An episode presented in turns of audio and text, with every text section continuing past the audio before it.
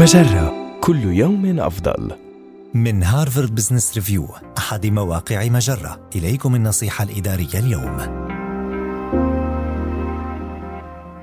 اتبع هذه الخطوات لاتخاذ قرارات أفضل حتى إن كنت تحت وطأة ضغوط.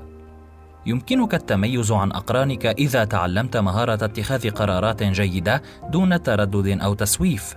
إذا، كيف يمكنك اتخاذ القرارات الصعبة دون تردد؟ لا سيما تحت وطأة الضغط. فيما يلي الخطوات التي يجب اتخاذها.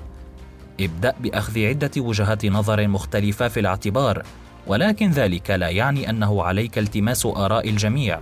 بدلا من ذلك، اختر الأشخاص المناسبين الذين لديهم خبرة في المجال وامنحهم فرصة للتعبير عن آرائهم بوضوح وغالبا سيكونون هم الزملاء الذين سيتأثرون بالإجراءات والآثار المترتبة على القرار المطلوب اتخاذه.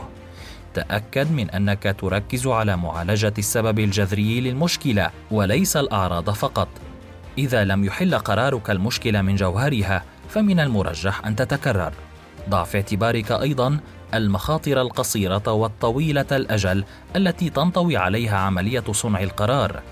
من المغري اتخاذ قرار بناء على ما سيحقق لك نتائج فورية ولكن هذا نادرا ما يحقق أكبر قيمة. هذه النصيحة من مقال كيف تصنع قرارا جيدا وبسرعة؟ النصيحة الإدارية تأتيكم من Harvard Business Review أحد مواقع مجرة. مصدرك الأول لأفضل محتوى عربي على الإنترنت. مجرة كل يوم أفضل.